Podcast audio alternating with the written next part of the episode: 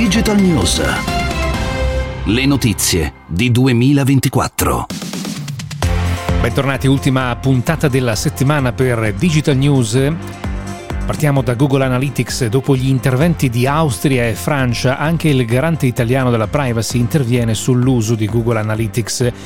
Il motivo è molto semplice, i dati raccolti dalla piattaforma di analisi del traffico web, una delle più utilizzate al mondo, trasferiscono dati negli Stati Uniti e fra questi ci sono dati personali che non vengono trattati secondo le norme del GDPR.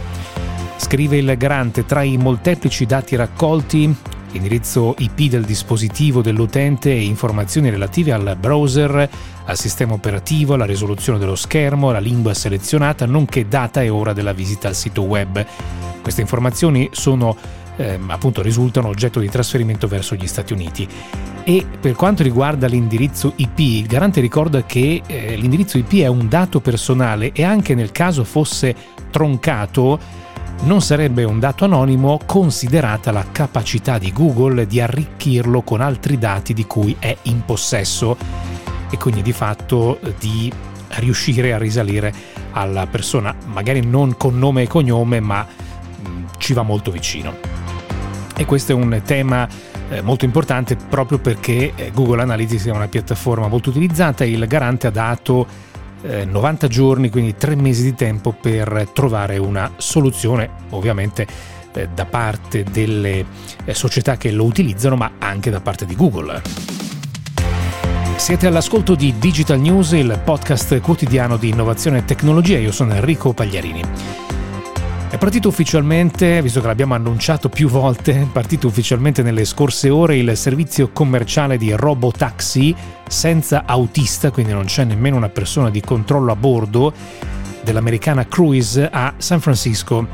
Il servizio funziona via app, quindi si può chiamare l'automobile via app ed è attivo dalle 10 di sera alle 6 del mattino in una zona della città su strade predefinite che eh, via via poi si arricchiranno e si allargheranno. È una delle prime mondiali, eh, ci sono altri servizi del genere, ad esempio eh, Google a Phoenix, però servizio sostanzialmente è quasi, è quasi mm, sperimentale. In questo caso stiamo parlando di una città molto popolosa con un servizio che è completamente eh, autonomo, eh, commerciale, eh, fino in fondo.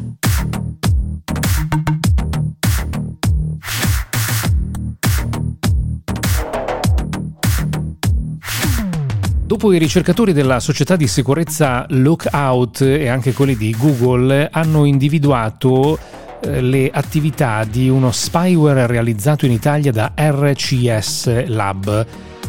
Lo spyware, lo ricordiamo, è uno strumento utilizzato dalle magistrature, organi di polizia, intelligence, ehm, la, la, legge lo chiama captatore informatico, viene venduto o dovrebbe essere venduto tramite un'autorizzazione governativa e stiamo parlando di uno strumento molto sofisticato, molto pervasivo.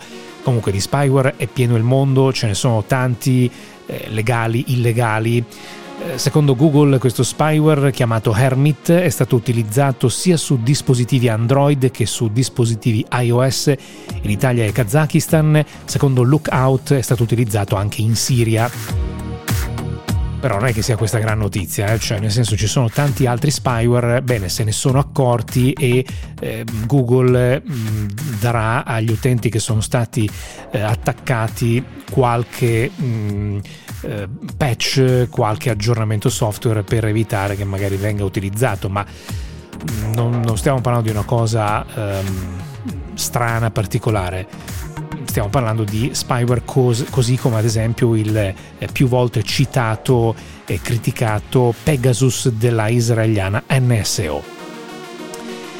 Cambiamo argomento, in India il colosso delle consegne di cibo a domicilio Zomato ha comprato la concorrente Blinkit per 568 milioni di dollari quasi metà della valutazione di Blinkit di qualche mese fa. Ci sono altre società che stanno ridimensionando il proprio business in un settore che ha visto una immissione di capitali enorme negli ultimi anni, forse si era un po' esagerato e a questo punto c'è una, non dico una, una ritirata, però un ridimensionamento e in questo ridimensionamento le società che stanno meglio in salute appena approfittano della situazione e si comprano i concorrenti per consolidare ulteriormente il mercato.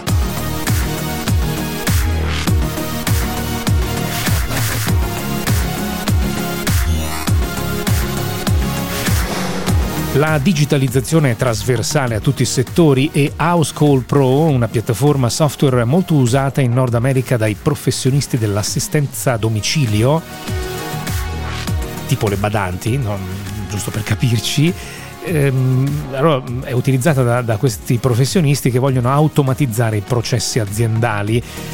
Allora, Housecall Pro ha annunciato una raccolta di capitali da 125 milioni di dollari Giusto per capirci, tra le funzioni c'è la pianificazione del lavoro, la fatturazione automatica, messaggi di notifica ai clienti, elaborazione dei pagamenti, marketing, prenotazione online, tutte queste cose qua.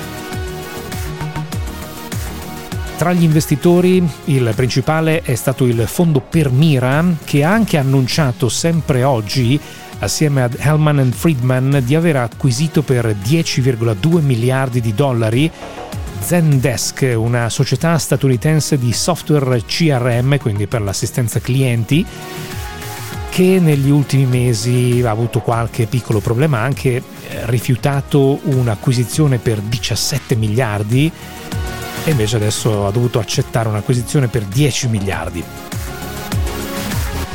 Era l'ultima notizia di Digital News, torniamo lunedì, non dimenticate come sempre il venerdì anche in super podcast il nostro programma di tecnologia 2024 in onda il venerdì alle 22, domenica in replica alle 13.10. Io sono Enrico Paglierini, ci risentiamo la prossima settimana.